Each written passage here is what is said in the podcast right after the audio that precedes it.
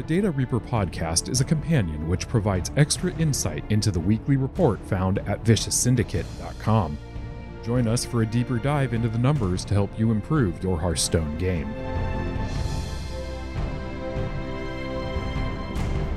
Hello and welcome to the Data Reaper podcast. I am your host, Ridiculous Hat, and I am joined by Death Speaker Zacho. Zach, how you doing? How you doing, Hat? Doing all right. How's Death Rattle Demon Hunter tr- treating you? Doing okay. Um, new meta, Hat. Yeah. Everything's different. We have a regular podcast this week after the two non-standard ones, and uh, we can finally talk about the post-patch, post-Wailing Caverns meta, which has completely flipped upside down. You've got Paladin at the bottom and Shaman at the top. It's all Uh, it's all topsy turvy, and uh, yeah, I we have to we'll have to figure out some kind of plan if they keep doing mini set reveals the way they are because that was really frenzied last week. But our last podcast was recorded the day we found out about the cars, and now you have the numbers on how at least the first real week of experimentation has gone. Yeah. So, first report of a new expansion or a mini set, or generally a patch, will be more erratic in terms of you start figuring out what the meta is, but uh, there are usually a lot of new discoveries and new stuff to reveal the week after. So, the second report next week will hopefully shed more light on what's happening. But we do have some things that, you know, since the meta has a pretty fast paced uh, in the first two weeks, you get new things. You identify new things even after you write the first report. You start, like, we record the podcast, and already there's stuff that I kind of want to talk about as well that isn't uh, discussed in the report itself because we we couldn't right the data wasn't there now suddenly there's more developments and i expect the meta to still change pretty significantly um by next week Yeah, both in terms of what's like the the specific look of each deck. what's good yes Yeah. what's good and how each deck looks those those things are going to change quite a bit And you took two passes on the decks. Normally, there's the the the patrons and gold supporters and all that are very excited for F5 day, as they call it, where they constantly refresh as you uh, as you go through the lab and build the decks every Tuesday. Uh, and then you made a second pass on Wednesday, and the report came out uh, just about 13 hours ago on Thursday. It's now your Friday morning, and you're right. There's already there have already been developments since you finished the report.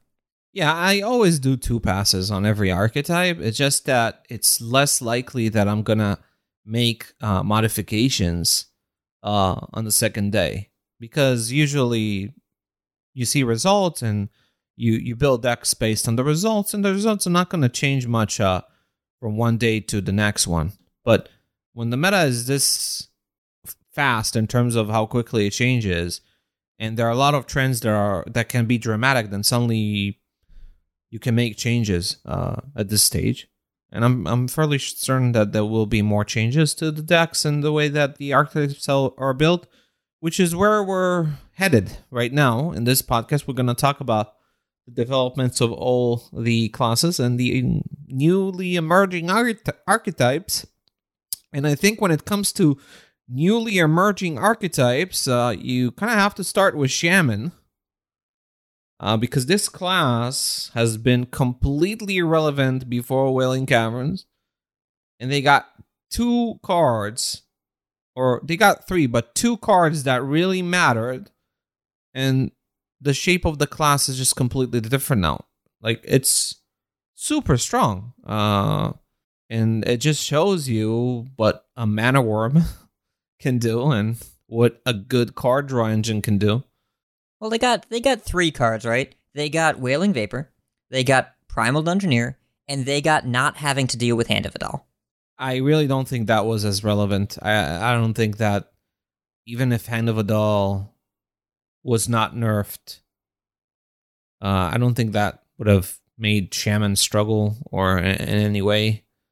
I think uh, Wailing Vapor is one of the best one drops in the format right now, maybe the best one.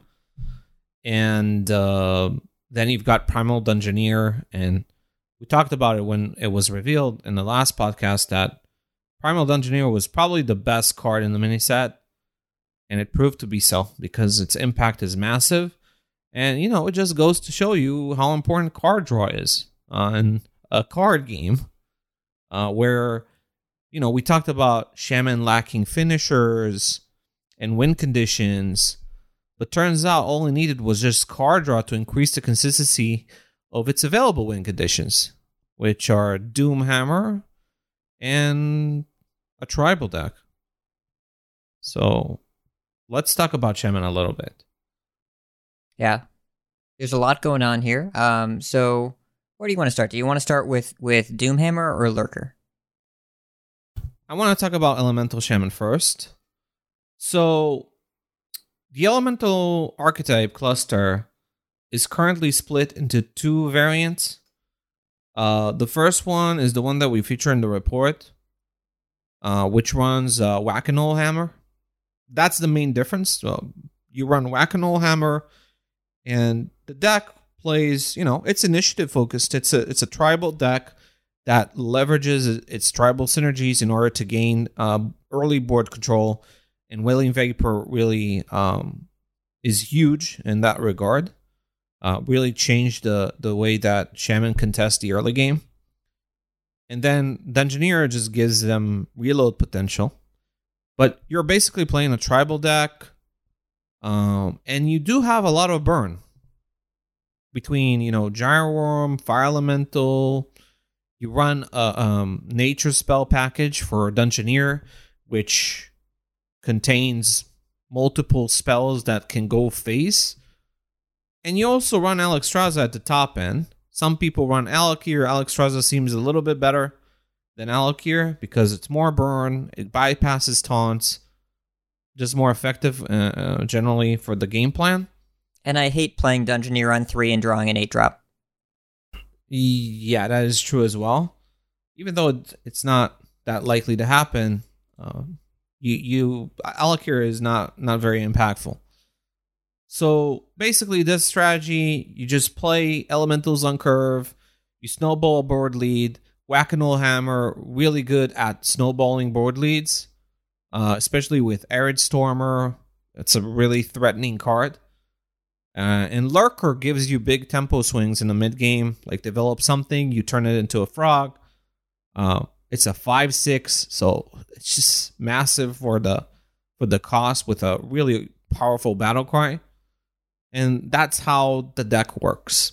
The deck is doing very well, though I will say that since it is a deck that's kind of has a predictable play pattern, there is a sign that it's, uh, I would say, low on the end of the skill learning curve, right?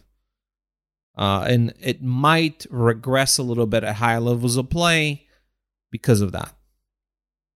Now, the second variant is the one that we're not featuring. We didn't feature in this report because in the first week reports database, it did not impress. It looks straight up inferior, which is the Doomhammer wielding Elemental Shaman, which basically is you're playing the tribes. You're you're playing things like Kindling Elemental. You're playing Arid Stormer and such. But instead of Whack-A-Gnoll Hammer, you're playing Doomhammer, Rockbiter. Um, you're playing Stormstrike. You're playing the burst package of the Doom of Doomhammer. And you know, on paper, this strategy, you know, you take control of the early game with your elementals, and then you finish opponents off with your Doomhammer and stuff.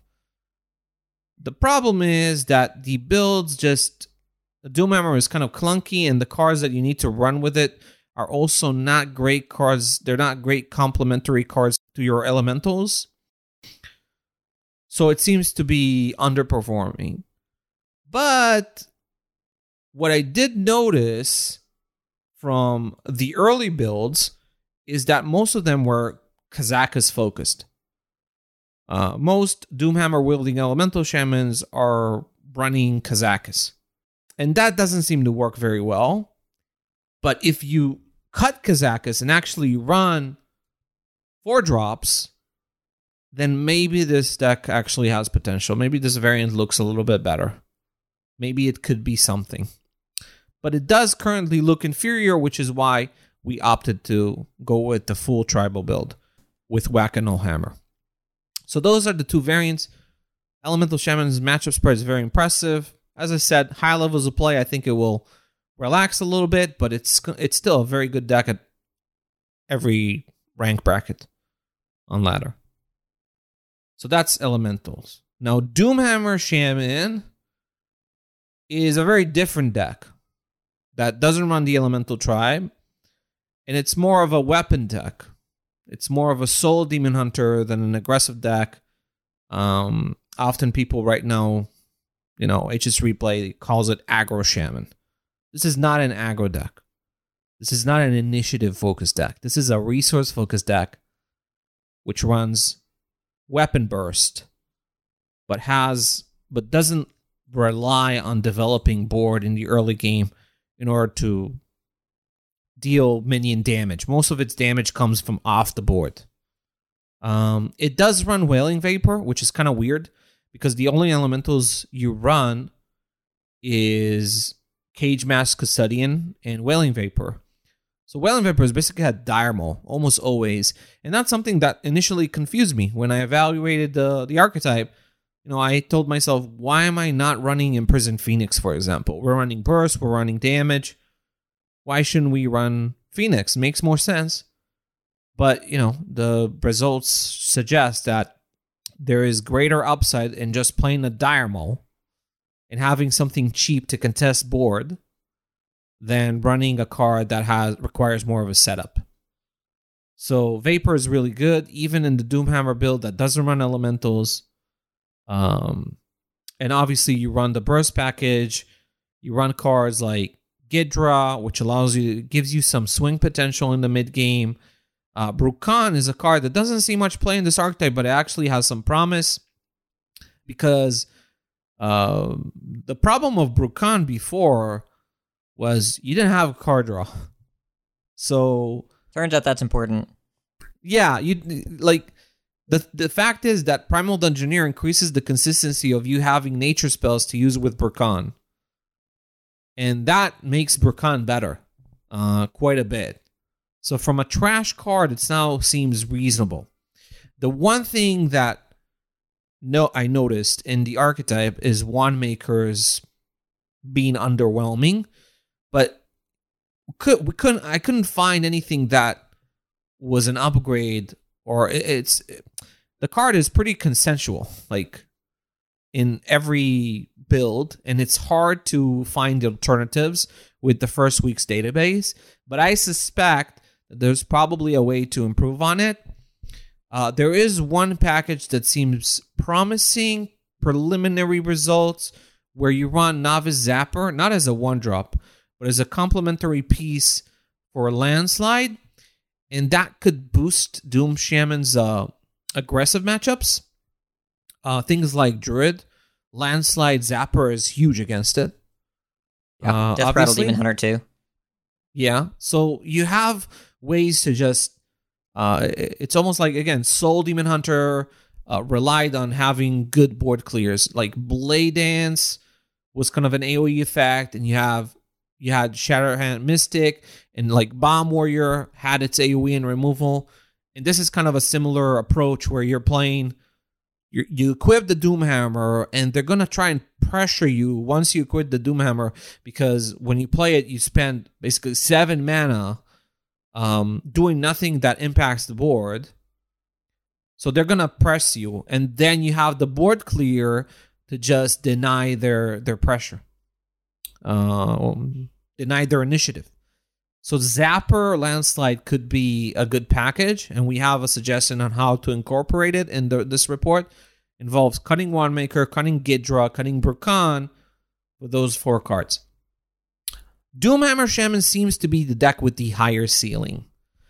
Uh, in terms of future meta trends, where its worst matchup is Face Hunter, and Elemental Shaman's worst matchup is Rush Warrior. Face Hunter is a deck that I expect to see decline in its performance over the next week, while Rush Warrior is a deck that I expect to stay strong or get even stronger. So, based on that, as well as other things like the strength of Priest, for example, Uh, and the relative play rate at Priest at different rank brackets. yeah, yeah, Doom Shaman's performance uh, is indicative of, of a deck that's uh, on an upward trajectory, while Element- Elemental Shaman might be falling off a little bit, and you can already notice it on, at Legend right now. Doom Shaman is outperforming Elemental Shaman. So this deck really looks like beyond the Face Hunter matchup, seems to have no real weaknesses. Very impressive. Uh, maybe the main weakness is Ooze. Uh, you look at it's one of the uh, its worst matchups, other than Face Hunter, is Lifesteal Demon Hunter, and that's mostly because Ooze is very prevalent in LSDH builds right now. So Ooze is the main uh, counter to the deck, but Ooze is not worth running. Definitely not right now. So that's uh that's what I had to say about Doom Shaman. Uh, how many times this expansion do you expect in a podcast you will tell people to stop running Ooze? Every week? I think probably every week, right? yeah, probably. Probably every week if Doom Shaman continues to look this successful. Yeah. Well, it sounds like you're describing Pure Paladin and Libram Paladin of of the uh, both decks are viable, but where they're viable on the ladder and how they how they compare uh, sounds very familiar. Yeah, but I would say yeah, it because it, it, it is affected by the meta composition. You're gonna see less face hunters at top legend, so Doom Shaman becomes better. While Elemental Shaman is more centric on the board, has better matchups into aggressive decks. Though I will say that um Face Hunter is still good against Elemental Shaman. It's not like uh, Elemental Shaman beats Face Hunter, just that the matchup isn't as bad. So Shaman looks very good. There's been experiments with Evolve Shaman, but this deck I think is gonna, it's not gonna uh, last. Uh, it's kind of close, strangely close to being viable, but um, not quite there. Um, people asked, uh, often ask about Control Shaman. That archetype is still trash. Every experimentation that I've seen with Control Shaman looks really bad, so there's not much there. It's a shame too because uh, Perpetual Flame is such a cool card and, and is pretty strong, but there's just not an archetype to support it. It's also not a nature spell. Uh, It is not. like Primal Dungeoneer. This is why, like, I really like the fact that they printed Primal Dungeoneer. But when you look at um other classes like Mage, we're gonna get to Mage later. Hmm, much later. Uh, yeah, much later. We're gonna get to Mage later. I'm gonna say something about Mage too, but it's gonna highlight the importance of, yeah, you're gonna print card draw, but you need to consistently p- print card draw from mechanics that you want to push. If you want synergy, real synergy, uh, to work, you're gonna increase the consistency of that synergy. And uh, two for uh, one for two, uh, which is Primal Dungeoneer, is a big difference from a card that just cycles. So you see, like when you look at the three Dungeoneers that they printed this at, you had two of them offering cycle with an effect, and the one that offered uh, a draw, a real draw engine, which gave you two cards for one, and that's a huge difference. So both draw like the second draw being targeted in Dungeoneer is such a big deal. Uh, and I'm looking at the report. The three archetypes that we have listed, even though Evolve Shaman's on the weaker side, um, three archetypes we have listed are Go Get Custodian for Doomhammer, Go Get Custodian for Whack a Hammer, and Go Get Custodian for Knuckles. Yep, because you have a tutor for your tutor now. Right? Dungeoneer draws uh, custodian, which draws you your weapon, your whatever weapon your strategy is based on. That's your win condition. Uh, it's pretty funny to see how Shaman is warped around that. It's it's like Shaman is just desperate for consistency. So it's desperate for a win condition. Most of its win condition are based on weapons, thanks to Custodian, because it gives gave them some draw, some way to find their win condition. And then Dungeoneer gives them Custodian more consistently, which gives them their weapon. So everything is now warped around nature spells and like a small elemental package, at least a small one. Uh, so if you want to print new strategies, like if you ever want to do like a, a different shaman deck that isn't based on weapons or something, then you can print a card draw engine or some other deck building niche that's entirely different from the primal dungeoneer niche.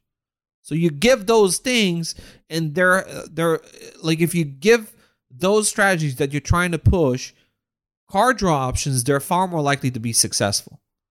Uh, and again, we'll get to Mage. I really want to say something about Mage, but I'll, I'll hold it for now. And there are historical examples of, well, um, raiding party. You want to play pirates and weapons? You print raiding party. Yeah.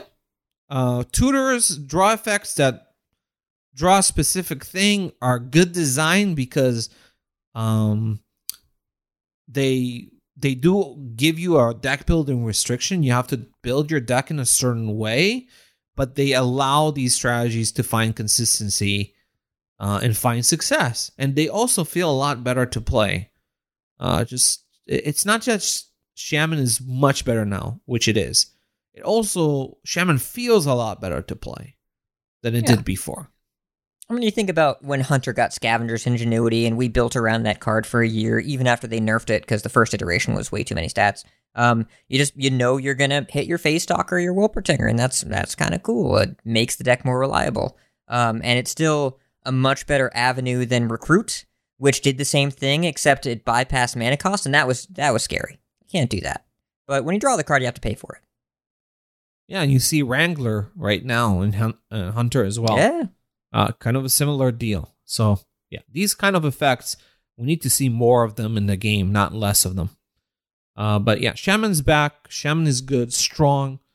Uh, has two archetypes that look very good, and you can take them to ladder and have a lot of success with them. Um, and, and that's great. Uh, it- I, I honestly am a, little bit surprised that it was it made that big of a difference. A little bit surprised, but it just shows you how important card draw is. And uh, yeah, Mana Worm is good. Uh? Surprise!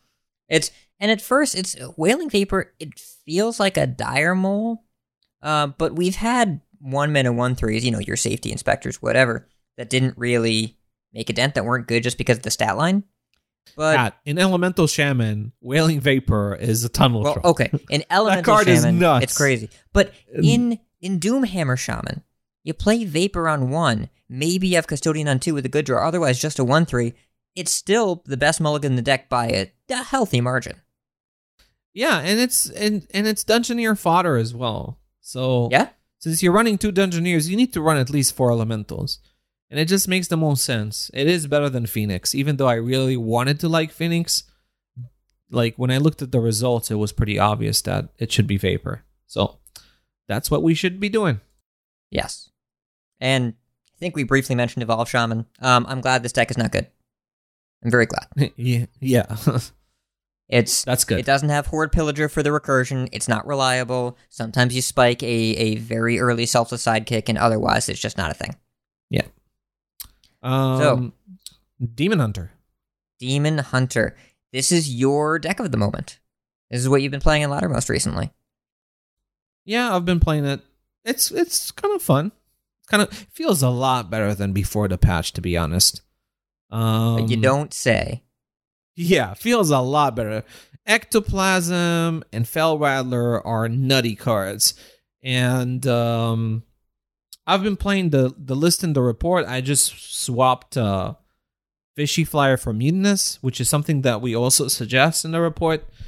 And honestly, Mutanus is so fun. Hat it's such a fun card. I want to play it in every deck, even if it's not good. But it could be good, and uh, it's like uh, it shows the signs of being a pretty decent card, even in Death Rattle uh, Demon Hunter. So, um, how do we build Death Rattle Demon Hunter? This is one of the biggest questions that people often ask us because there's so many build approaches. One of the most popular suggestions that people, um, you know, bring up is like, why are we not running Felsteel Executioner?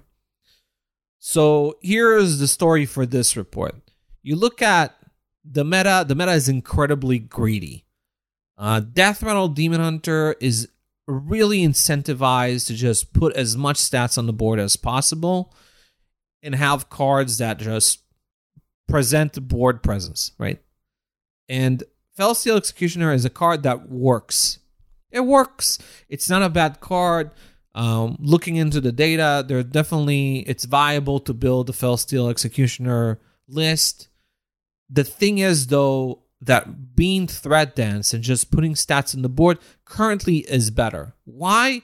Because if you spend mana trying to corrupt Felsteel Executioner, there isn't really a great point to play it. Usually it comes down ideally on turn five. And there are a lot of decks right now that punish you for just equipping a weapon and going face. Like you really, it's hard to do that when every other strategy is trying to play around the Doomhammer, right? You, you need to worry about Doomhammer, so you want to pressure into five. And Felsteel Executioner is kind of a similar deal. So it's hard to corrupt. It can be hard to corrupt early enough. And it can be punishing because a lot of strategies right now are very minion dense. So they start playing pressuring the board. You equip the Felsteel, you you can go face with it, but you're not going to win the race against a lot of strategies. So even though it's fine and it's okay, the better strategy right now is to put stats on the board. Is that going to change next week? I don't know. It's possible. Like I'm not ruling it out. So that's one thing. Other thing uh, people suggest is running um, sigil of summoning. Uh, instead of N'Zoth, you run those early game taunt demons uh, in order to contest board and have a faster deck. Often it involves Felsteel Executioner as well. And that can also work, but whenever you queue into Priest or another removal focus strategy or a, a dense, uh, heavy strategy, even like Rush Warrior, you're gonna miss N'Zoth. Uh, like it's gonna make a big impact in, in in a lot of matchups where you have the longevity that it provides you. It's a massive turn. Uh, it's basically your you have two Blackthorns, right? You have Blackthorn and you have N'Zoth for your late game, and it gives you your third Inquisitor, which is also pretty huge. So right now, the best approach that we've identified in this report is the threat dense uh, build that we you see in the report. It's possible that other approaches are fine. Uh, I'm not saying they're not correct. There's even big uh, Death Rattle Demon Hunter. All of these look viable on the first week of Wailing Caverns. It's it's easier to look viable in the first week of Wailing Caverns. So in the second week, when you know decks start to become more efficient, we'll see what ends up surviving. The point is, I'm not writing anything else off, any other ideas in Death Rattle Demon on there. We just brought the best approach that we see is significantly outperforming the others. So I don't know, Zach. The the first week I found the builds with Felsteel Executioner do really well against Celestial Druid. They must be good, right? I guess. Well, if you want to do well against Celestial Druid, what you need to do is play a Hearthstone deck. You're probably favored. You can even draft an arena deck and you might go 50 50. I don't know how. Uh, the point is, uh, building a. What I noticed that was interesting this week, and I did the modification for it later on, is that Ace Hunter Kreen is strong enough even without True Aim Crescent.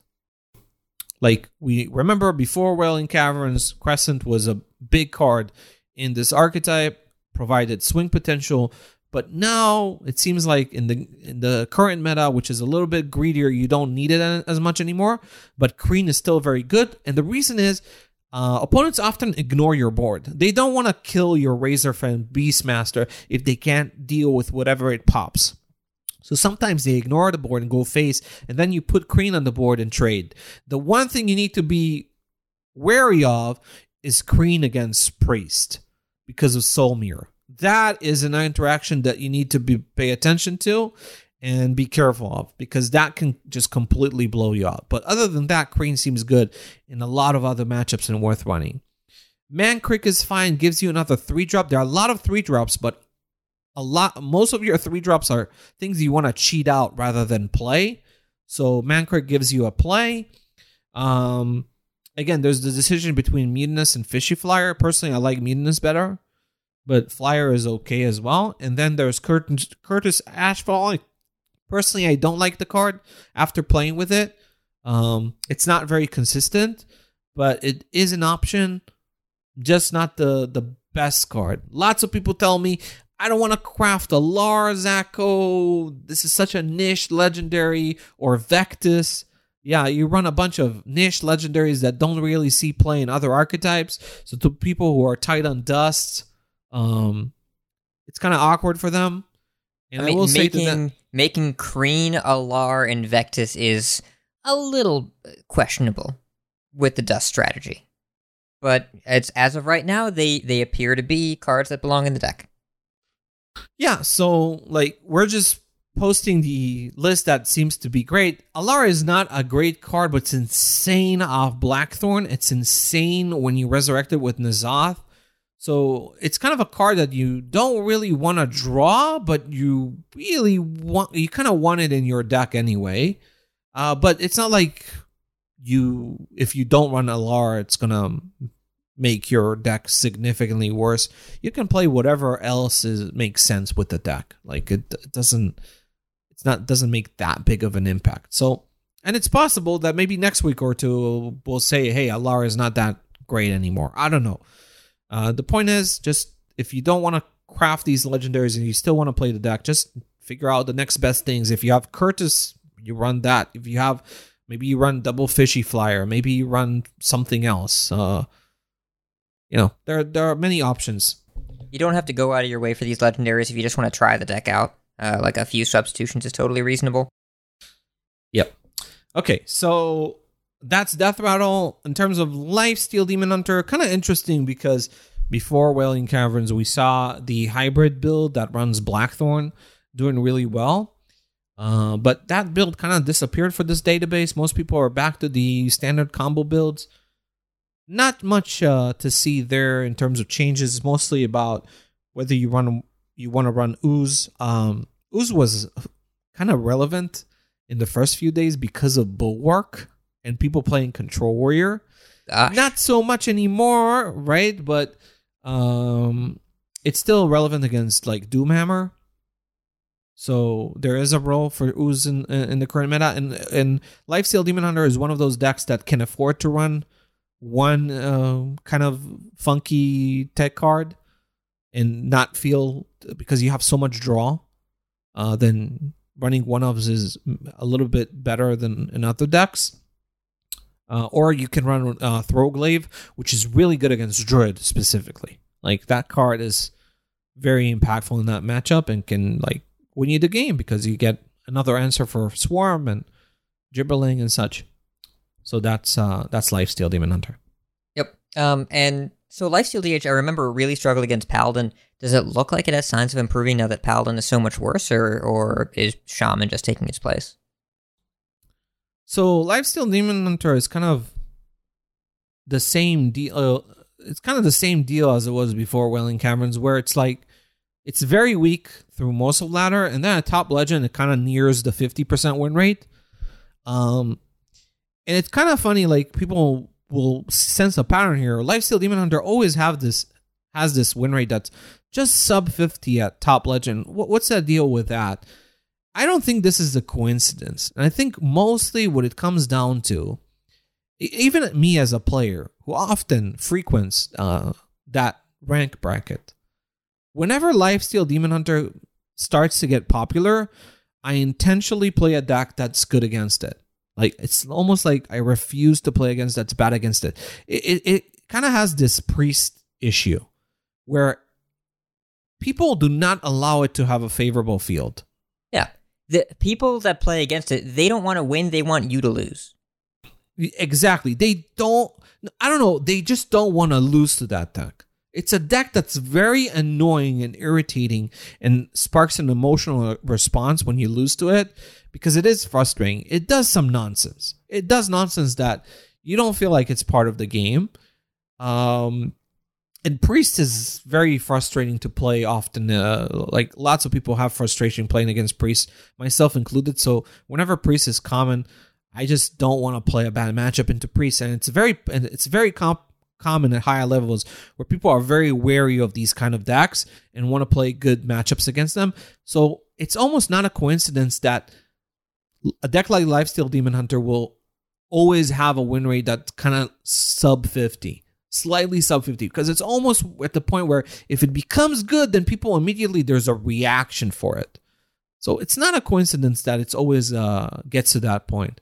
And same for priest. You're never like we never see it performing at a tier 1 level at top legend in terms of win rate even though it is a one of the more skill testing decks in the format and uh obviously it, it has it, it's strong but like it never gets to the tier one position because if it ever gets to that point and it becomes too popular, it's unbearable for everyone. And they immediately move towards running decks that beat Priest. So you can see like Face Hunter can quietly have a really high win rate at top legend and people won't be bothered by it as much. But if Priest ever displayed that kind of win rate, it would be unbearable to the player base almost. And they would just, yeah, it would be unbearable to them. So there are decks that kind of fly like the way the manner in which some decks win often determines how hard people respond to them. And Priest and Lifesteal Demon Hunter are one of those uh, are two of those decks that really incite a response, a very quick response by the player base. That's interesting to see in terms of the psychological impact of the manner in which decks win. Uh, I think Poison Rogue is very similar in that regard as well and it's kind of a self-correcting uh, uh, it's kind of a self-correcting uh, phenomenon because decks that people don't like losing against are more likely to be countered faster. So it's almost like there's a self-correction. This deck isn't very fun to play against. Then people play the counters, and then maybe you don't see it as much as you could, but you still see a lot of priests, unfortunately. and that deck feels a little bit harder to counter. It's not quite like you're playing against Doomhammers or Swine Test Shanks, just like ooze it up, go nuts. Yeah, there isn't there isn't a, a, a silver bullet against Priest. You kind of have to build your whole strategy into being able to sustain through their insane removal toolkit and their comeback mechanics and some more apotheosis and stuff like that. It's uh and you have to fight through 50 cards rather than 30 and you have no idea what the other 20 are. It could be whatever they want or you stare into their hand like nine turns in and they have nine cards and seven of them are generated four by Sethekk Veilweaver and other by discoverers and wand makers and such. So it's a it's a daunting task to face them in the late game. Even though again like not the highest win rate but yeah. And the thing is about priest also and lifesteal demon hunter in terms of psychological impact is that when you lose to them, you spend more time losing to them than winning. Like the longer the game goes, the more likely that Lifesteal Demon Hunter wins the game because it finds its combo. And the same goes for Priest because the longer the game goes, their their resource focused win condition, which is grinding you to dust, is more likely to pull through. So even if let's say Control Priest has a 50% win rate, let's pretend it has a perfect 50% win rate. It spends more time in game winning than losing. So even though it has a 50% win rate, if its wins are on average like 12 minutes and its losses are 8 minutes on average, it's going to spend more time winning and you're going to spend more time losing to it than beating it. And that also has an impact on how uh, people perceive the deck or whether they enjoy playing against it or not. So that's that's another interesting thing to keep in mind when it comes to the psychological impact in Hearthstone.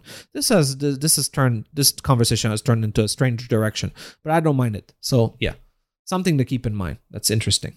Yeah, it's this conversation. I think is a uh, valuable resource. Yeah, yeah. So speaking of that. Uh, since we're talking about priest anyway, let's talk about priest builds and control priest um, maybe the most diverse class in the format right now in terms of the thing is it's always been kind of janky and people try things that don't work. Now it's kind of in a position where people are trying a lot of things and everything works. And that kind of spooks me in a way but yeah it seems to have a lot of options. So if you look at the standard way of building control priests one uh, two cards are making a big impact on on the archetype uh, Naralex is a card that I suspect we'll see more and more play as time goes on because it seems like a really strong control priest card. Like you, you want it in the mulligan. It provides you with answers. Um, it's hard to play around because again, like they don't know what you ended up generating, and it's just powerful. It's just a powerful value engine uh, that outclasses Ysera, for example, by a mile. Um, so that card is impressive. Obviously, Mutanus is also impressive. Uh, Control piece is all about disruption. It's a removal focused deck, so if it ends up killing a card in your hand before you put it on the board, then it's even better, right? You don't need to worry about it later. So those cards are making the biggest impact so far on Control Priest, at least in the standard build. And then there are difficult decisions to make. So personally, um, I'm not a fan of Sethekk Veilweaver. And also, data wise, before Wailing Caverns, the card did have its weaknesses. However, you have to recognize that where priest is good, where people want to play priest, there are a lot of priests. So, which means that mirrors are common. And also, the meta has become more greedy. Uh, and that has translated into a better performance from Sethekk Veilweaver. And now it's a card that's really hard to leave out of the deck. And what's amazing is that Sethekk Veilweaver is still worth running, even if you don't run Smites or Shadow Word Death.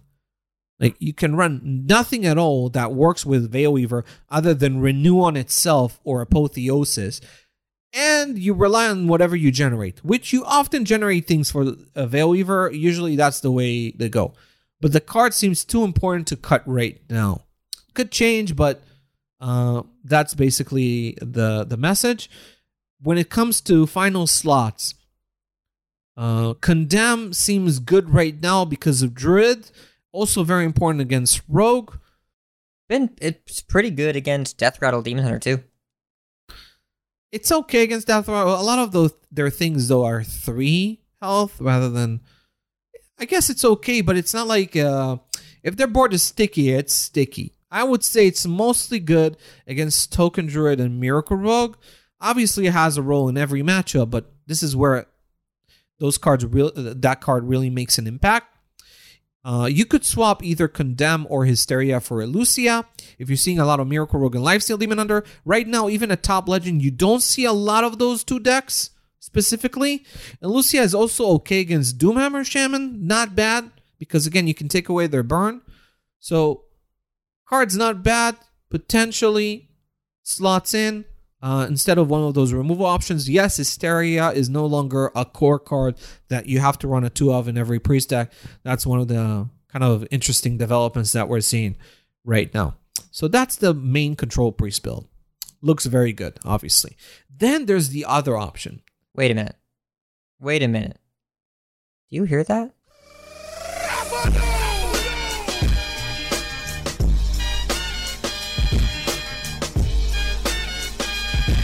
We're going full yoink, cat. Full yoink is back. Full yoink. And the full yoink comes thanks to Against All Odds. So, Against All Odds, new card, the one card that isn't a draw card in Priest. Priest not interested in draw right now because it doesn't have a proactive finisher and Cthulhu sucks. We talked about it in the um, set episode for Wailing Caverns about the draw options for priests and why they might fail, even though they they're powerful cards. So this is what's happening, but against all odds, made Wave of Apathy and Cabal Acolyte package worth including in Control Priest. And the build, the Yoink build that we have in the report, very successful, very competitive with the standard control build. Um, the main takeaway, I think it's easy to understand. You're not running AoEs almost in this deck. You're not running Condemn. Um, you're not running uh Hysteria, so that's kind of amazing that you're not running that card. Uh, you're mostly about swinging the board, stealing a big threat, uh, or even a medium sized threat can be very crippling with uh, Acolyte uh, Wave of Apathy. So you're better against things that develop tall. What decks develop tall? All of the N'Zoth decks. The mirror matchup, Death Rattle, Demon Hunter, Warriors getting heavier as well. There's so many matchups where just stealing one big threat can just blow out the opponent. Uh, and and this strategy, because of the greed and all the threat dense build that you see on ladder, it's working. Then you also have against all odds. You can run one copy, you can run two, maybe even cut a Veil Weaver. That's an answer to N'Zoth. Like they play N'Zoth. It's not the old N'Zoth. It doesn't produce death rattles. It's not sticky. You can wipe it for six mana with wave and uh, against all odds. Probably less than that since you're probably discount them with palm reading. But the point is, it's a great answer to N'Zoth. Uh, also, big advantage of this build, very good in the mirror, especially if you run double Sethekk. Uh, uh, Cabal Acolyte is a really strong card in the mirror. They off, like in the mirror. Often, what happens? They discover a a, a big dragon off of studies. They play like a a plagued proto drake. That's an often uh, a, a very common play in the late game. You steal that with wave uh, acolyte and just put yourself in such a big advantage. Um, so wave wave acolyte very good in the mirror. I would say has like a five percent, maybe even more edge in the mirror. It's even good in the mirror when you don't run Sethekk Veil Weavers. You don't even need to run Sethekk Veil Weavers to have a decent mirror matchup. You can run uh, like an Hysteria and a second against all odds, and you still do fine. Though again, Sethekk seems very important right now. It becomes increasingly important. So those are the two builds. You're running into a lot of druids, miracle rogue. You probably want the standard build with condemn. You you run into a lot of aggressive opponents. Maybe you want to switch to condemn for like smites or something. A lot of things are being experimented with. Like you want an answer to wailing vapor, then smite is a good uh, option. But if you're running into a lot of big stuff, a lot of mirrors, N'Zoth decks and such, you yoink them and uh, win games that way. Quite impressive. Welcome back, Full Yoink. We missed you. Yep. So we'll see what happens depending on how the meta develops and what kind of boards are being presented to Priest. It's going to have to make a choice between these two approaches, or maybe even more, because there's so many things that Priest is trying out right now that it's really hard to keep track of. If you, even top level players, you know, I've talked to a few of them, um, are struggling to figure out what's the best way to build priest right now. This is one of the biggest mysteries in the game, uh, how to build priest, because there seems to be so many options and all of them seem viable. And there's so many cards that you have to consider that it's difficult to make sense of it all. But I will say that you're pro- you probably want to run N'Zoth. That's I will say. Some people ask me about Giants build. Um, they don't look good right now. They get completely farmed by the N'Zoth build. That's one of the problems. Yeah, well, and Southsea Scoundrel was kind of revolutionized Priest when people figured it out, and if you're running that, you might as well run N'Zoth to get the free 5-5 thrown in. Uh, and we, we're kind of, there are a lot of decks in the format that are accidentally Menagerie right now. You have Mutanus, you have, you have P Elemental, you have Southsea Scoundrel, like, that's already three minion types right there plus draconic studies. That's yeah, and and Mr. P Boy had. Let's not forget this card was already good before Wailing Caverns and before the N'Zoth buff was already quite relevant. And there are quite a bit, of, quite a few decks right now that try to burn the priest down, which makes uh, Light Shower Elemental quite good. And N'Zoth oh, yeah. on it is even better. When you play yeah. Doomhammer and they play Light Shower, just you think about how much more damage you have to deal to get through that. It's so much damage. Yep, and and unlike Mage, you don't have uh you don't run devolving missiles, so you don't have a great answer to it. You're gonna have to take the 14, uh, like basically 14 yeah. extra life for the priest. Unless you got so, a lily pad lurker, you got to lurk it. But if you have that and Doomhammer, so. then your deck's yeah. probably not good. Yeah, I'm guessing. I do think that a lot of people are very They like the idea of the Doomhammer Elemental build mostly because of Lilypad Lurker because it allows you to bypass taunts very effectively. That's the one of the more attractive things about the hybrid build of Elemental Doom. So we'll see if it ends up developing uh, in order to be able to answer things like a P Elemental, which is very devastating, right? A lurker on a P Elemental. It's you're not just hexing that, you're also um, ha- preventing it from being resurrected later. Yeah. And I've played a little bit. A friend of mine, uh, Base Tank, did very well on ladder with a with a hybrid build recently. Um, honestly, it feels like the biggest payoff is Gyre Worm because that card's really really strong, and getting to have that active in your in your Doomhammer burn deck is really nice. But yeah, having access to Lurker just kind of feels like a nice safety valve that you don't have to worry about uh, uh, P Elemental and and Apotheosis on it the next turn or whatever. Yeah, and w- when it comes to priest, by the way, I'm already seeing people start to experiment more with uh, Cleric of An'she. Oh yeah, And honestly, the yeah, yeah, that one mana one two that draws, yeah, that card that people are not interested in. There might be some, there might be something there. We may want this card in priest after all. I don't know. Um, it seems not bad. Uh, based on based on uh, people started running more of it after the database closed, so really is difficult to say how the hell we build priest, but you're probably going to do well with the decks that we have in the report uh, because they look very efficient already. That's priest, um, warrior. I think we want to talk about warrior next, and warrior again, lots of options. There seems to be a lot of different approaches to rush warrior. Well, uh, you have a lot of options within Rush Warrior. Yeah. You have options, a lot of options to win and a lot of options to lose games. So let's talk about the options to win games. That's Rush Warrior. Rush Warrior. Yeah, Rush Warrior. So Rush Warrior seems to be embracing N'Zoth. I'm not sure N'Zoth is going to end up being the best approach going forward. That's for this week. The meta was very greedy. Um, N'Zoth made sense. And Kresh seems like a very good card in the deck. You know, people saw Kresh initially, they thought about it as a control warrior card, but this card does quite a bit of work in a lot of matchups for Wash Warrior. You look at Hunter, Rogue, um, Shaman, uh, even D- D- Demon Hunter. All are It's- pretty frustrated. Pretty frustrated when it comes down to the board. It gives you it gives your hero a divine shield against an inquisitor or an Alex. It undoes that before it happens. And that is enough to run it. And it's it's not like Kresh isn't great at anything, but it's a good deal on so many fronts that it's kind of hard to justify not running it.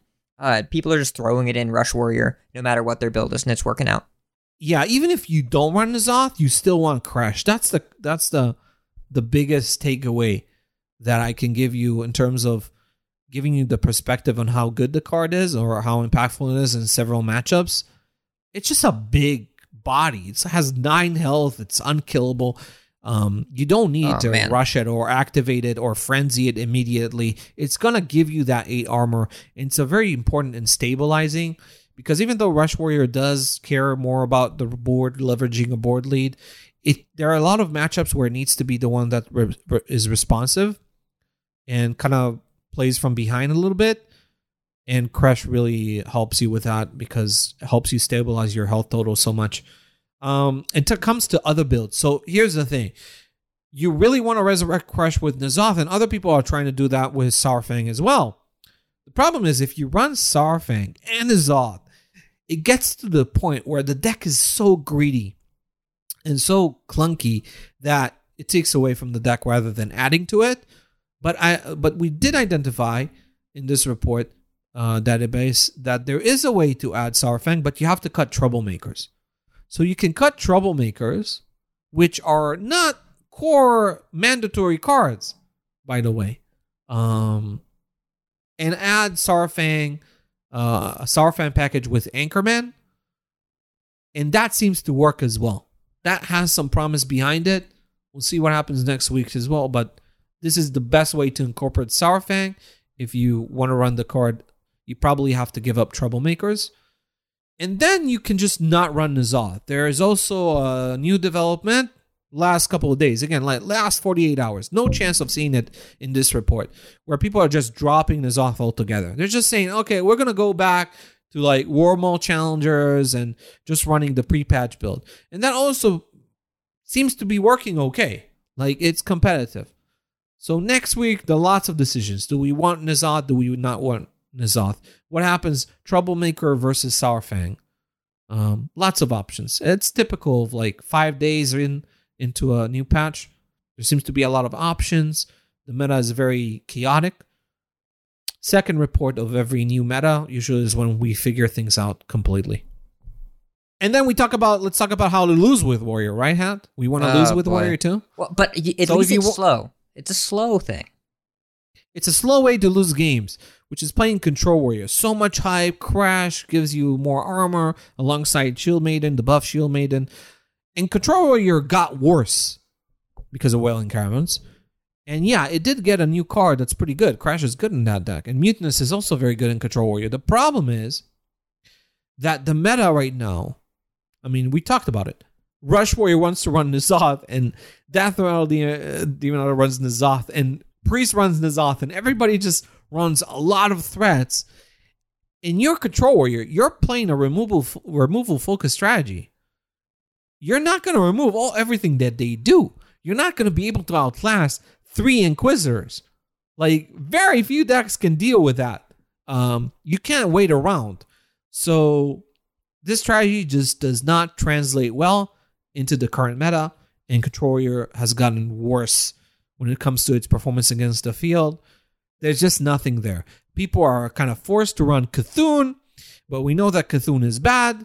And every I've never seen a strategy that runs Cthulhu so far since the moment that old god was introduced.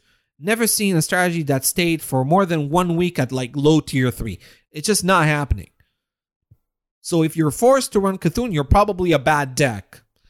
Um, You caught this And if- during the during the preview podcast, but it seems like other people really are insistent on trying it for themselves. And it's um, it's it's honestly adorable, hat. It's adorable Yeah. how every time new cards arrive or there's a new patch, people forget that Cthulhu is bad, and I'm here in the podcast coming in again to remind them that Cthulhu is bad. And people who tell me, Zacho, oh, you're a Cthulhu hater. No, I'm not a Cthulhu hater. I'm actually giving Cthulhu a fa- I'm doing Cthulhu a favor. I'm telling you guys to stop wasting your time playing this bad card so that Team 5 take a look at it and say, hey, people really love playing Cthulhu. They really want to try and make it work. Maybe we buff it. Just like you guys weren't interested in playing N'Zoth and it was a weak card, they buffed it not because it was weak, but it was weak and not played.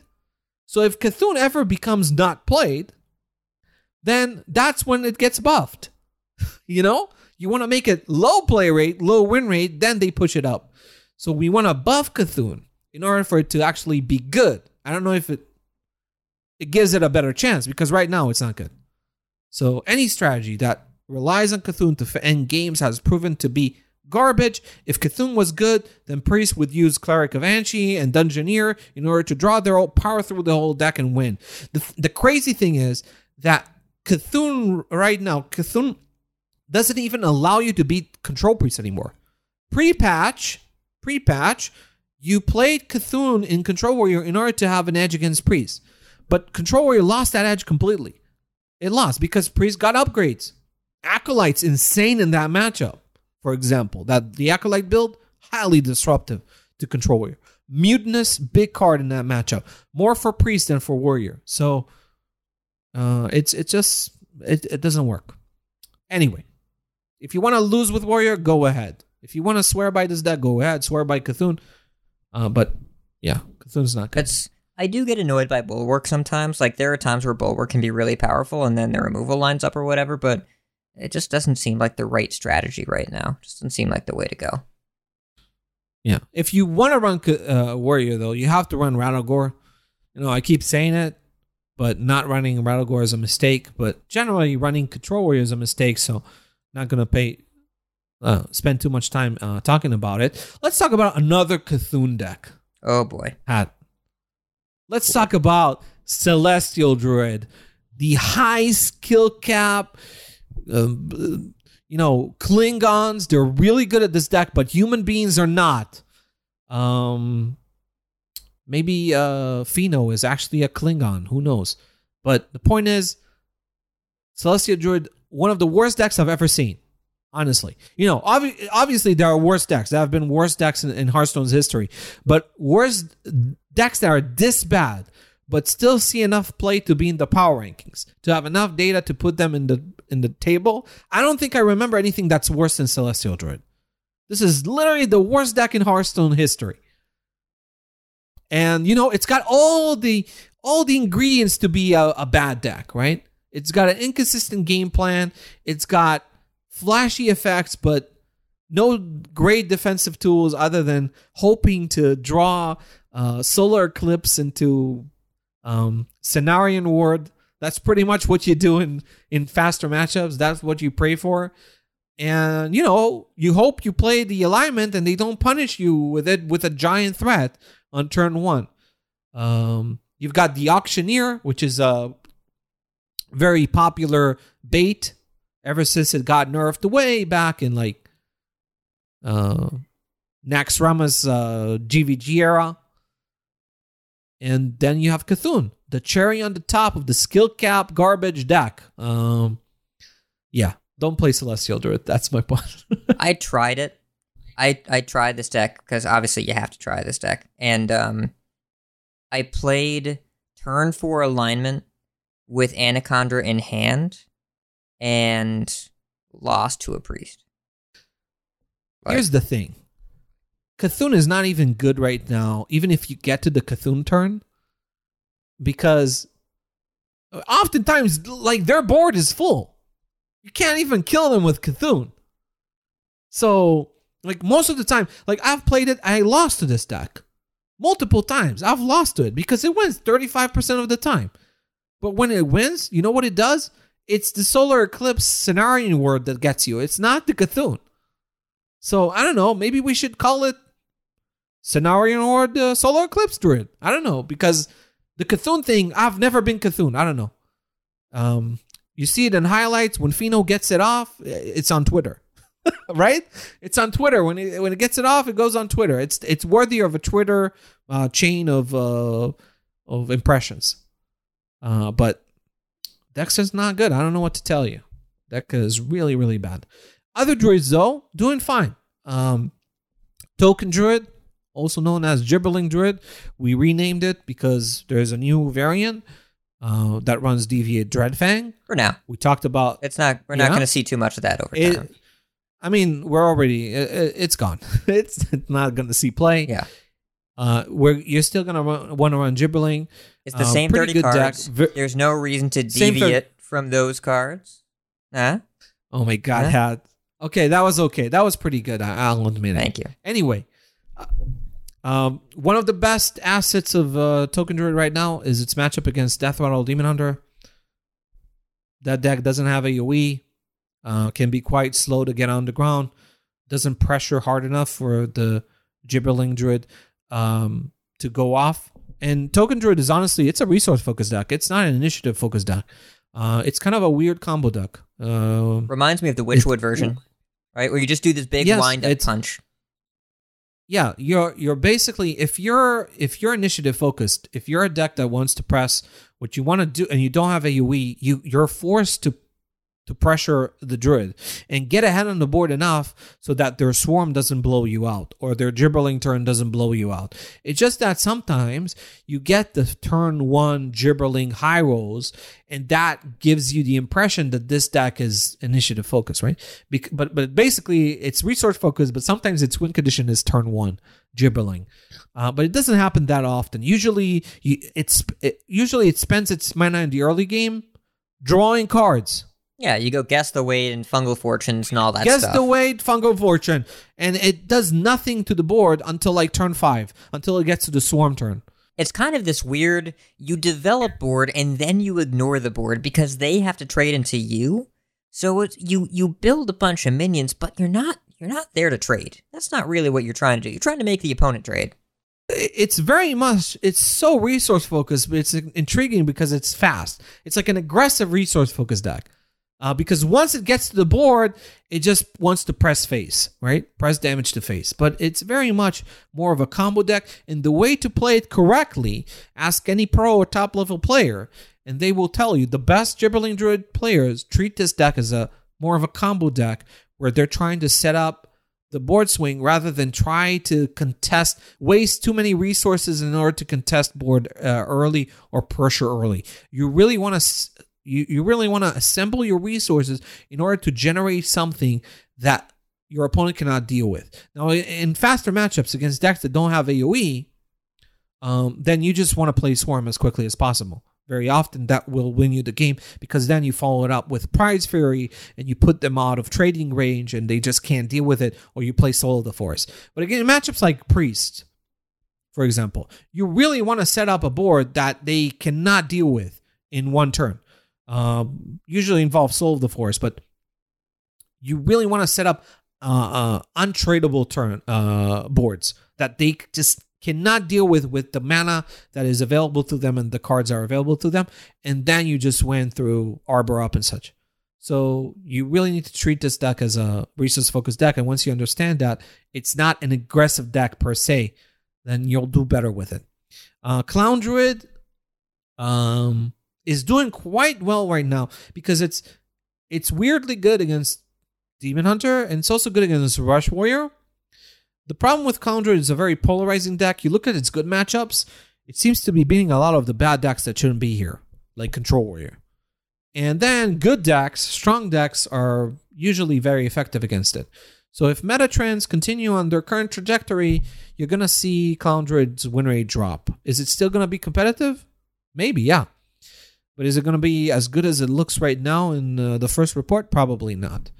So Druid, Wailing Cavern set, there is something there with Deviate Dreadfang. Maybe more support uh, will give that archetype a chance. the The strategy itself is not inherently bad. It's just that it's too slow right now, and you Gibberling is just outclasses it. Like you want to do if you want to do something powerful, if you can do it earlier, then that's better. Uh, generally, that's true in Hearthstone. Um, well, we'll see. I think one of the biggest problems of Deviate Dreadfang builds is that it just um doesn't have the early blowouts, right? You're only set up later and you want to run overgrowth and that's kind of awkward with everything else that you're doing, so that's a main problem. But the card is promising. It's not like it's a good card in a shell that's currently not good enough. And that was the same story for Gibberling in the past as well. Yeah. And right now, you're hoping to Living Seed to turn Dreadfang into a much slower Gibberling. Uh, and a lot of the time, you have to play your nature spells to set it up. It just doesn't quite have the right tools yet, but there's something there. It's a mount seller. Like it's we know that a mount seller that you can tutor for and reduce the cost of is going to be good at some point. There's a decent chance that eventually uh, Dreadfang becomes good. Yes. Um, it's not like Celestial Alignment. Yeah. And and the thing is about alignment is that it's clearly a a card that they printed for funsies. And if it ends up being accidentally good at any point ever, it's probably going to get nerfed. Oh yeah, quickly. Um, it's not. It's it's just a fun card. It's like um, basically Deca Lunacy was the same deal, but they made the mistake of actually making it good. I will say they made it cheap, and cheap turned out to be good. I mean, what is it if it is not good when it's cheap. I mean, that's the whole point had. The the card was too powerful at two mana. It was just in a bad deck so before. So Yes. But then it got card draw, really powerful card draw, and suddenly the deck became good. Huh, coincidence? I think not. Um anyway. Much like Druid, Rogue is kind of in a similar story, but I think it's more dramatic because Rogue cards really did not inspire anything of note. I'm kind of disappointed by Shroud uh, that it didn't. it doesn't really make it the Miracle Rogue. I think the the the main thing that prevents it from being successful there or experimented with more is the fact that Miracle Rogue really wants a lot of cheap minions, and it's hard for it to be able to accommodate prep shroud in that deck. Uh, you have to give up quite a bit, and it can even be counterproductive for uh, field contact. Uh, the better activator for field contact seems to be Octobot. That's good enough for the archetype, and that's what it's still doing. Secret kind of the same deal, same deck. Both of these decks look fine, look good. I expect that Miracle Rogue, um, you know, I've said before, one of the more skill testing decks in the format. As such, uh, its behavior is going to be it's going to start slow and then it's going to improve in its performance over time. The reason why that happens uh, if you're if you guys are curious is because when there are new cards and new decks evolve and you need to relearn how matchups go. You need to re-understand what you need to do in any ma- matchup. And once you do that the performance of the deck improves so this is something that you're going to see with priest unless it gets targeted this is something you're going to see a lot with Miracle Rogue as well.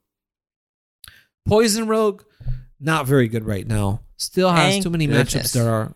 Thank goodness. Yeah, I mean Token Druid. Token Druid is really good. So po- it's gonna be hard to be good when Token Druid is good. Same for Face Hunter doing well. These decks demolish Poison Rogue. So even though Paladin's not around, there's still enough things that uh, beat it pretty relentlessly. Again, same list.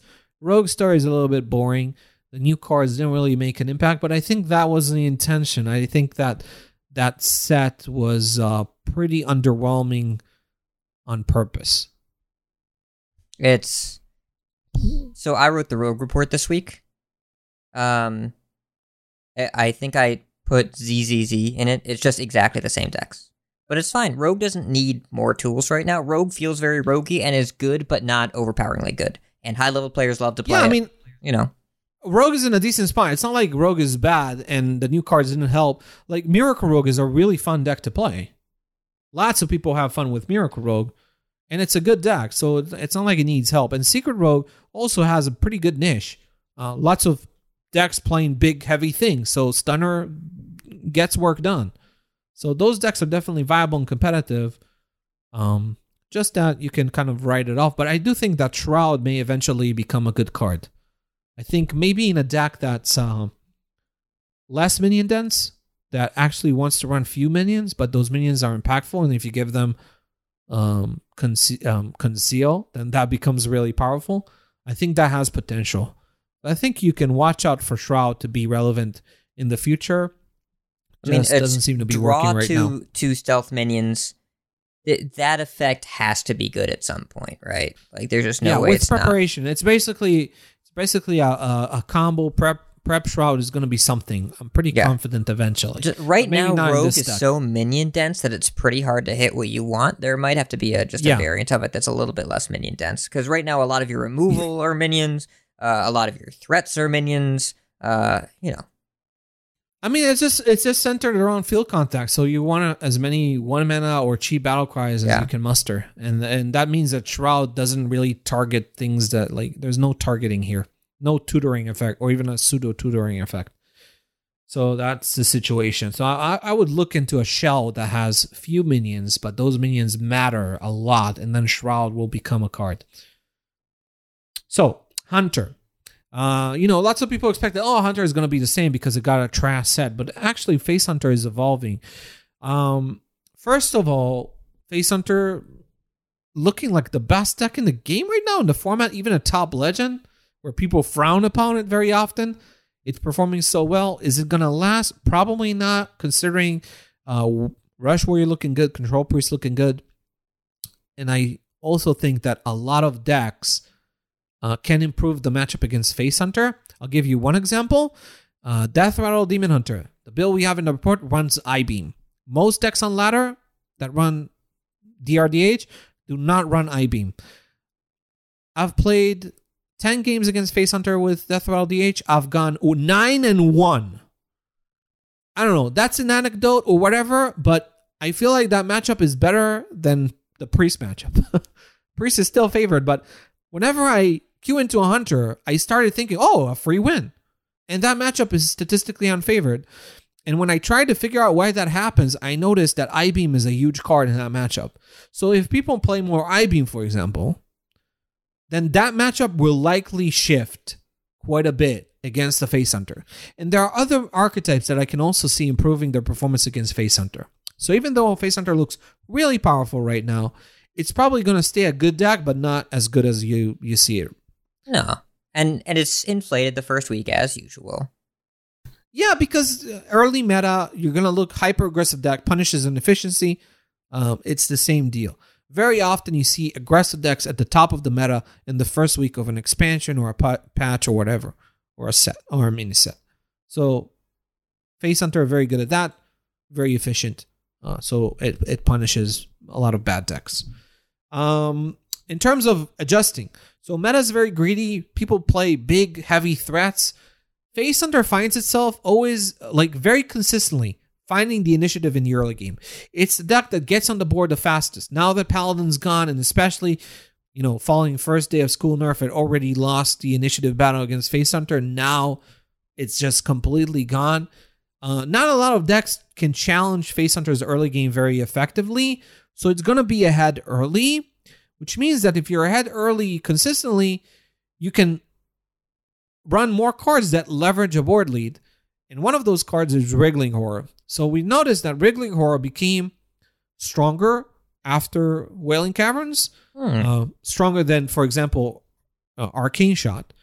And the reason is, again, it's two damage, conditional immediate two damage on having board. But now you have more board. You're playing against heavy decks, greedy decks.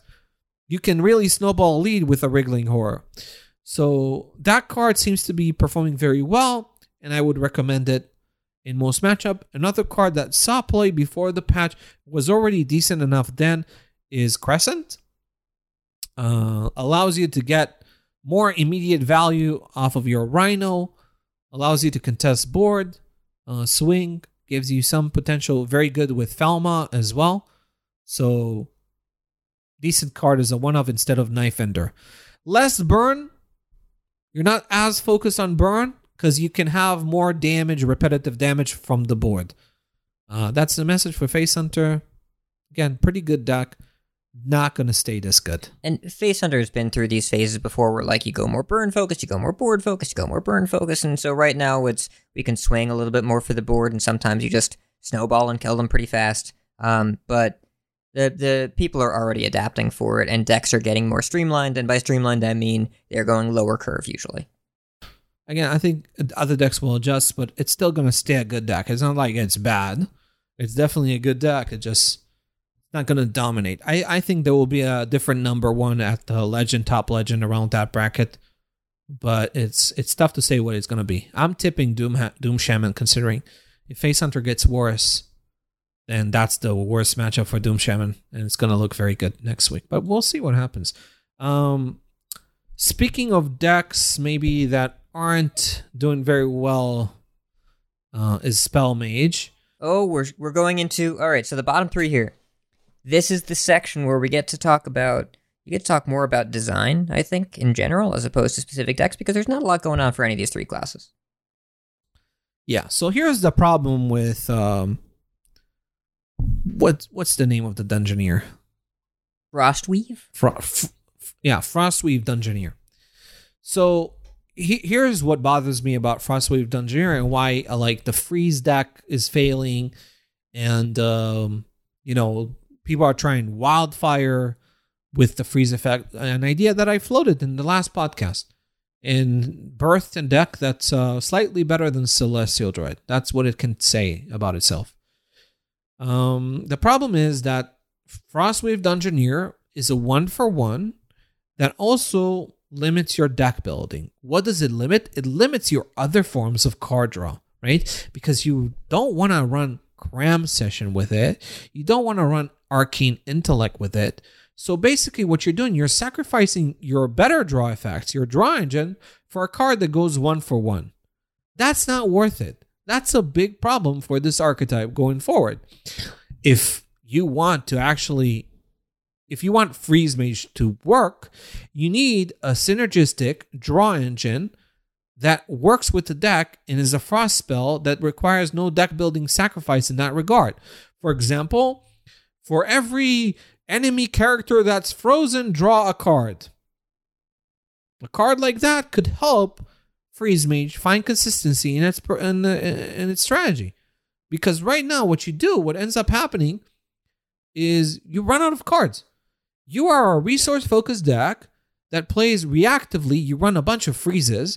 You're trying to aspire to some to do something in the late game, probably off of Mordresh more often, and you run out of cards. You you don't have draw. I've seen people try Arcane Intellect. They're running Arcane Intellect in this deck because like the deck doesn't have draw. So how is it going to be able to function? So if you want that, this deck to function, you gotta give it draw. Uh, you gotta give it alternative that makes it happy to drop Cram Session, because Cram Session right now for minion based mage decks is too important, and those minion based mage decks don't even work. So, yeah, that's that's that's a problem. Um, and this is why freeze mage fails. Uh, like the freezes are really designed to extend the game, and then you don't have cards or anything to do if the game goes longer. Yeah, basically, it's just completely counterproductive. Um, Not to even mention the internal tension between you've got payoffs for having more stuff frozen, and then you've got payoffs for killing frozen stuff, and it's kind of pretty awkward to do both. Yeah, and you have so many combos, right? You need to often spend two cards a turn. You need to freeze and play Shattering Blast. So you spend two cards in order to do something, but you have no way to reload. Uh, it's very awkward. Anyway, viable mage decks. Barely. Spell mage. Looks okay right now, but the fact that it looks mediocre is a concern. Or even a worse than mediocre. Because the meta right now is janky enough, and mage is benefiting from beating things like crap like Control Warrior.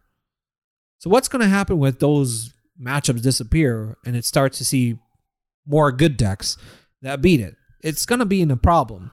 And to me, it seems like it's going to end up being very fringe performer in the meta. The matchup spread just isn't there. Uh, too many things just punish it very, very hard. The nerf to spring water still affects it uh, quite negatively. Doesn't look good. The only thing it do, does right now in the current meta is beat Priest. Uh, but, well, it's very enticing to beat Priest. It's not enough if you're fa- sacrificing so much in other matchups. So Mage doesn't look very good in a problem position. Not to, but it, I will say it's better than Warlock. That's that's one thing you can say about it. So when you were talking earlier about priest uh, and needing to hard counter, needing to build a specific way to hard counter priest, um, I was thinking about warlock, but then I looked at the stats. It's not it like it's still a good matchup, but it's no longer devastating. Yeah. So here's the thing. The control priest control warlock matchup is trending towards becoming a 65-35. And that's a big difference from 85-15 or something like that. That is a 20% difference. So even the one thing that I had going for it, which is countering priest, is no longer a thing.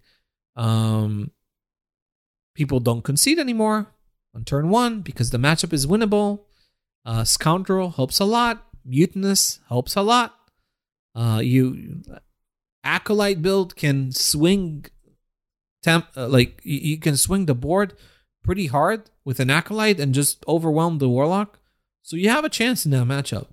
So if you don't priest pre you, if you don't beat priest that hard anymore, and you still suck against everything else, and again, just like control warrior, control warlock is a removal focused strategy. It's very reliant on just bending off whatever threats are being placed against it. And this is a threat dense meta. Look at Death Rattle Demon Hunter. That matchup is so hard uh, to deal with. It's your one for one removal doesn't work against the nesting dolls, where they're just their stuff pops out, and then they yeah, rag you. It's just, it, yeah, like honestly, Death Rattle Demon Hunter doesn't even need to put to deal damage in the early game against Warlock. All it needs is just to keep Warlock occupied until it gets to the Inquisitor turns. Because Warlock cannot deal with Inquisitors whatsoever. If Priest struggles against Inquisitors, what is Warlock even doing? So that's a major problem. Uh, and as I said, it's just like Face Hunter is popular. So what are you doing against that?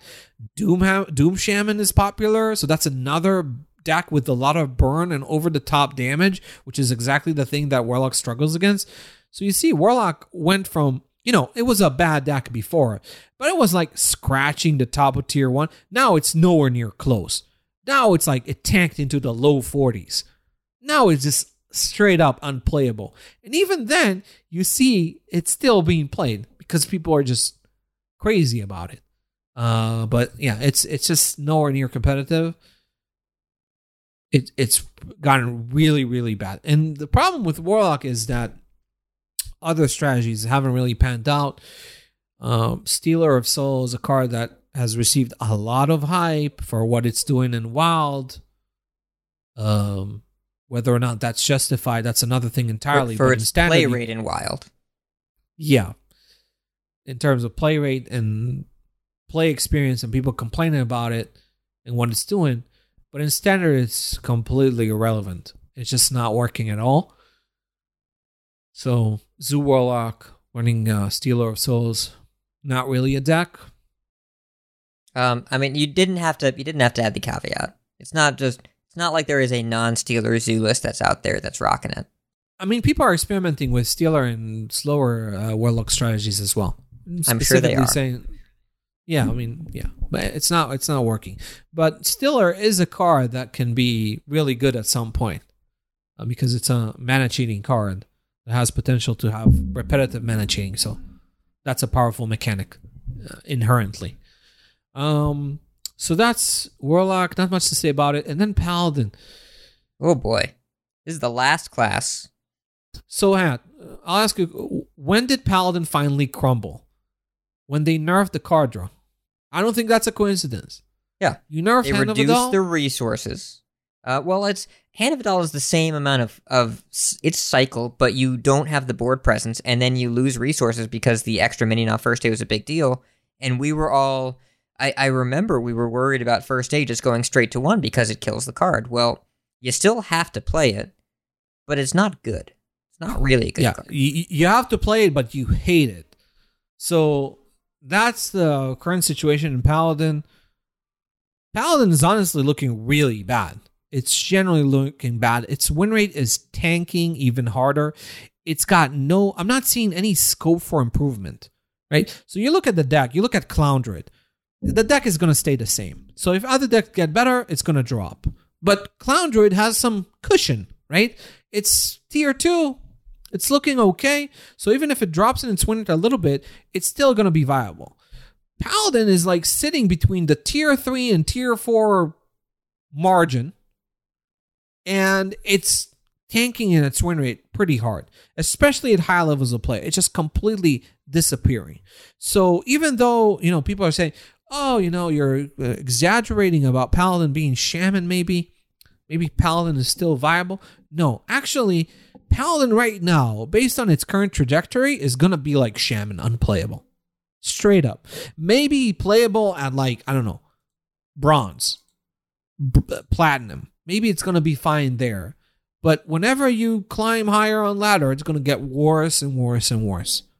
Um, and yeah, hitting the card draw, hitting Hand of A'dal, hitting the combo of Knight into Hand of A'dal, even though it's still a one for one, right? It's still a cycle card, does the same job. The fact that in the early game makes it harder for you to value trade and harder for you to snowball the board lead and gain card advantage through your board advantage uh, makes it a weaker card. Still a card you want to play in every paladin deck, but it's just way worse. I mean, one health off a two mana card is a big deal. So, honestly, I think we could have kept first day and Hand of A'dal the same. Uh, and Paladin would have been f- fine now, but wouldn't definitely not have been broken. But obviously, they have no way to know that. And uh, Team Five really wanted to make sure that Paladin doesn't overshadow the new cards. So it ended up kind of killing Paladin, but at least we have um uh, just a couple months until the next expansion. Maybe we give Paladin early game again. Maybe Paladin is allowed to have early game now that the Hand of A'dal is nerfed.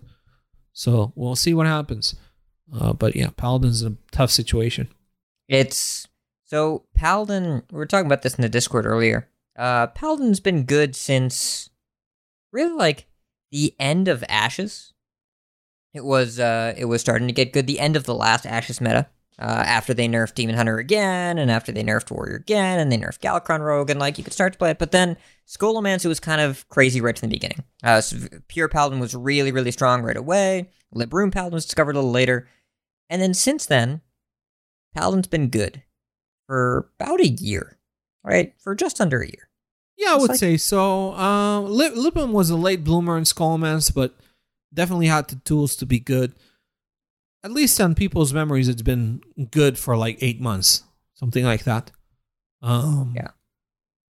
So maybe ten months, but the the point is, um, now it's bad again, and the reason why it's bad is because Paladin really relied on having early board control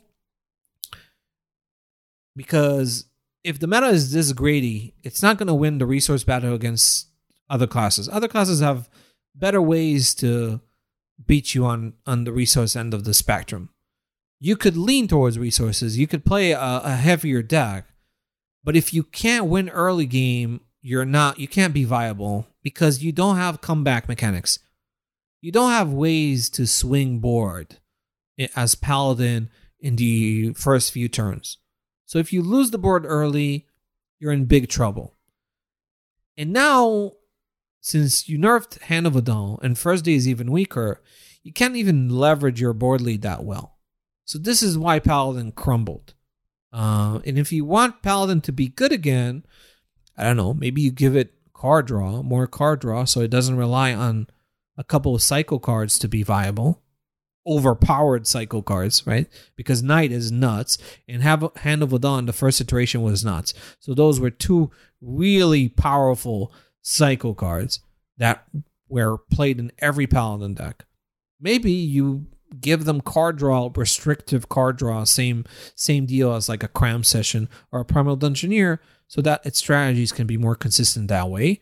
And if A'dal doesn't snowball board leads that well anymore, maybe you give them one drops that aren't random. like first day of school. Maybe you can give them actually good standalone early game minions. Um so I think the ways I think Paladin in terms of design is in a healthy place. In terms of design, I think Paladin's issue was always this expansion uh, came down to power level, not design. Gameplay wise, I think it plays in a way that Team Five uh, really like powerful decks to be.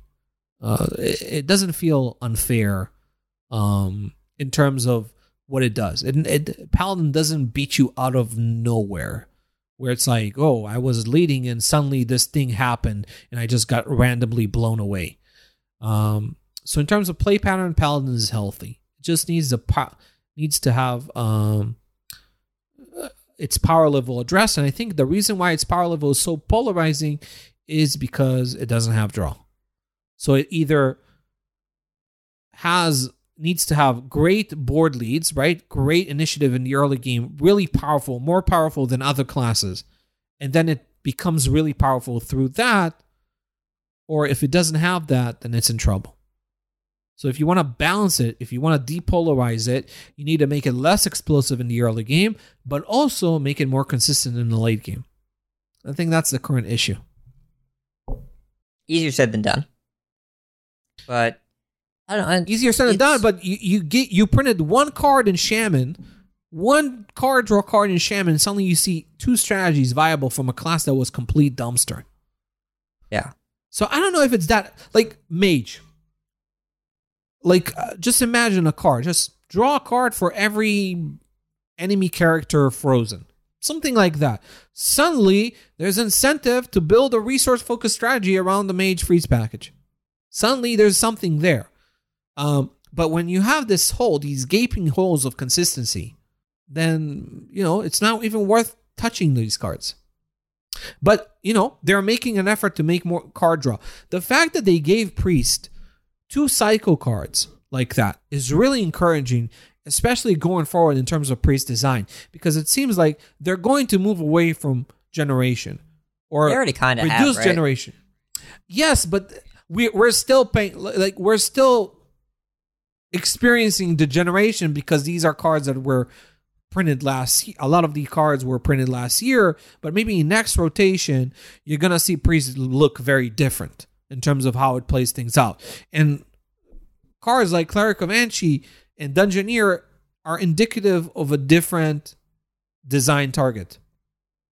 So And there if is you a desire. look at like if you look at Priest at the end of the year, it's I think Renew and Sethekk are both in Ashes, and you know that's that's a lot. Raise Dead, which is enough to qualify by itself as in Skolo. You look at uh at Madness the Darkmoon Faire, uh, which will be rotating out. That was what? That was just uh palm reading, but that was you know when you when you put all those cards together, that's a lot, and they perpetuate Yeah. themselves. Yeah. So the, the the point is, I think that actually card draw is is one of the easiest things to address and fix. And it's very unfortunate when classes are dead. Very often they're dead because they don't have draw. And you just give them one card. Like look at Shaman, you give them one draw card and suddenly everything is more consistent throughout across the board. So I think it's one of the problems that is easiest to fix. Um and it's just that their previous philosophy of just some classes get to have draw while others don't was uh, uh, main was the main cause of why classes were just dead for months at a time. And you move away from that. I think if you give cla- oh, every class more draw options, just like you gave Shaman Raid, now you're gonna fe- see far less instances where a class is just not viable. Because even if you make a win condition, that's not the best win condition or the most effective one. If you give them card draw, it becomes more consistent, and that also helps elevate the power level of that win condition. So you see, Doomhammer suddenly is viable. I think it's one of the easiest things to fix, actually, when it comes to something that's missing. Because it's hard to it's hard to balance early game, it's hard to balance late game. But card draw is a glue that you can address relatively more easily. I'm not saying start throwing card like so that people like drown in card draw, but look at what Dungeoneer can do. Like a single Dungeoneer, a single three drop that draws two cards, what it can do to an entire class. And also depolarizes the class. It, it makes it so that it's less likely that Shaman is either busted or garbage. Shaman's not going to be busted this meta. It's not going to be broken. People are afraid, oh, Shaman is either broken or garbage. No, Evolve Shaman was broken or garbage because Evolve Shaman didn't have draw other than Custodian, and its entire strategy was about creating one unkillable board and blowing out the opponent and winning through that. Right? It didn't win through longevity and a pattern game plan. It, it's just one power spike. And this is often what happens when you don't have draw. You need to push classes to have this one ridiculous power spike that helps them win the game. Or Paladin wins by snowballing board lead, hand of a one drop, hand of A'dal, runs away from the game, conviction and such. If you reduce the power spike a little bit, even them out, but increase card draw so they have a better window, a time window, increase the time window of their game in which they can win or formulate a plan, a more consistent plan, then you you even out the the polarity the the polarizing experience of playing against them. You make them less likely to be broken, and you also make them easier to balance. Because one health on a buff doesn't just kill a deck. That's that's my point. Card draw good. Yes. TLDR card draw good. And also, we're excited for the five set meta. The mini set was nice. It did change things. But we're still kind of hungry for more cards, you know? Yeah, but by the time by the time I think by the time we kind of um, get to solve this format, uh, there's going to be the new expansion announcement probably by then. Yeah, and there's probably one more set of nerfs before rotation, I think. Or, or not Yeah, rotation, there before the be. expansion release. There will be maybe maybe in the third month, maybe in uh, uh, uh, July, beginning of July, we see Cthulhu and Yogg buffed, maybe. I don't know. Ooh. Yeah. That would be fantastic timing, wouldn't it? Like just make a, a, a nice patch just a month before the expansion. Yeah, so people get about to three experience- weeks, which is about when we're due. Uh, they do they change stuff about once a month. Uh, that will Yeah. align with the 0.6 patch, which should be also some small battlegrounds content, uh, and potentially news of Hearthstone Mercenaries. We'll see. Um, haven't heard a lot about that, but that was supposed to be part of Phase One. Remains to be seen, but uh, we we do expect another major patch before the release of 21.0, which is the next expansion. So we we you know the, the cards in standard will not stay the same for more than another three four weeks. Yep. So I really like this cadence. The fact that there's Yeah, every two months there's new cards. There's a balance, big balance patch every month, so that there's always something new and fresh, and you never really get bored of it. So even if the meta is something that, even if there's a meta, I didn't enjoy the first half of Barrens. I personally did not enjoy first half of Barrens, but now we have this mini set. Now I'm finding more enjoyment in the game. So the the the period where I personally subjectively did not have as much fun is kind of over, and now I have a chance to enjoy the game again. Maybe another player, um, a certain meta is not to his taste, but I enjoyed it, but he doesn't. Then there's a new meta coming in a month or two months after where he can get to enjoy things. So in this cadence, there's never a risk where people are burned out for a long period uh, from a meta that they don't particularly enjoy. yeah. It's the they learned to not keep things. They learned to not keep things uh just overly stable because that's also known as stale. Yeah, and there's still time. You're still giving enough time to explore and solve things. We still get four weeks at a time of solving a meta, which is which is obviously fun by itself. So we'll see what happens next week. We're gonna try and get to a, one step closer to solving the meta. Main key takeaway that you need to remember in every report: first report of a patch, of an expansion, of a mini set, is we get data on the first experiments. We build the decks based on the first experiments that you see. Very often, people then read the report and take away ideas and move on and improving them further. And then the second report is really the big one. Is the one that I personally enjoyed the most. I've said it before. So, gonna be interesting to see what happens to the meta um, on June 17th. Our next podcast will be on June 19th. And uh, yeah, that's all I have to say. Uh, really cool. Shaman's back. Yeah. Get your doom hammers ready, folks. E- elephants. The elephants will destroy you. Ah, Yes. the elephants. I miss the elephants. I have two golden doom hammers. I've been waiting to break them out again. But I guess they're they're core now, so I can't even use my collectible ones. Hmm. Oh well. Mm. So, anyways, speaking of gold, thank you so much to all of our VS Gold supporters and also all of our Patreon members. Thanks to everyone that subbed and subscribed. We really appreciate your support. Um, and I hope you all read that classic report that just came out. Pretty interesting stuff. Yep. The, uh, if you want to play Zoo, you can't do it in standard, but you can do it in classic. And No, uh, people are playing too much zoo in classic. How they're playing too much zoo. What's going on there? because they they got to get their flame imp somewhere, and standard is not meeting that need. Mm. Good point. Also, of course, big thanks to Steven Sensei for our intro and outro. That's going to do it. Have a good night. And we'll talk to you soon. The Data Reaper podcast is an official production of Vicious Syndicate. Don't forget to sign up and contribute your game data to improve the quality of the weekly Data Reaper report. Instructions are available on our website, along with lots of other weekly content at vicioussyndicate.com.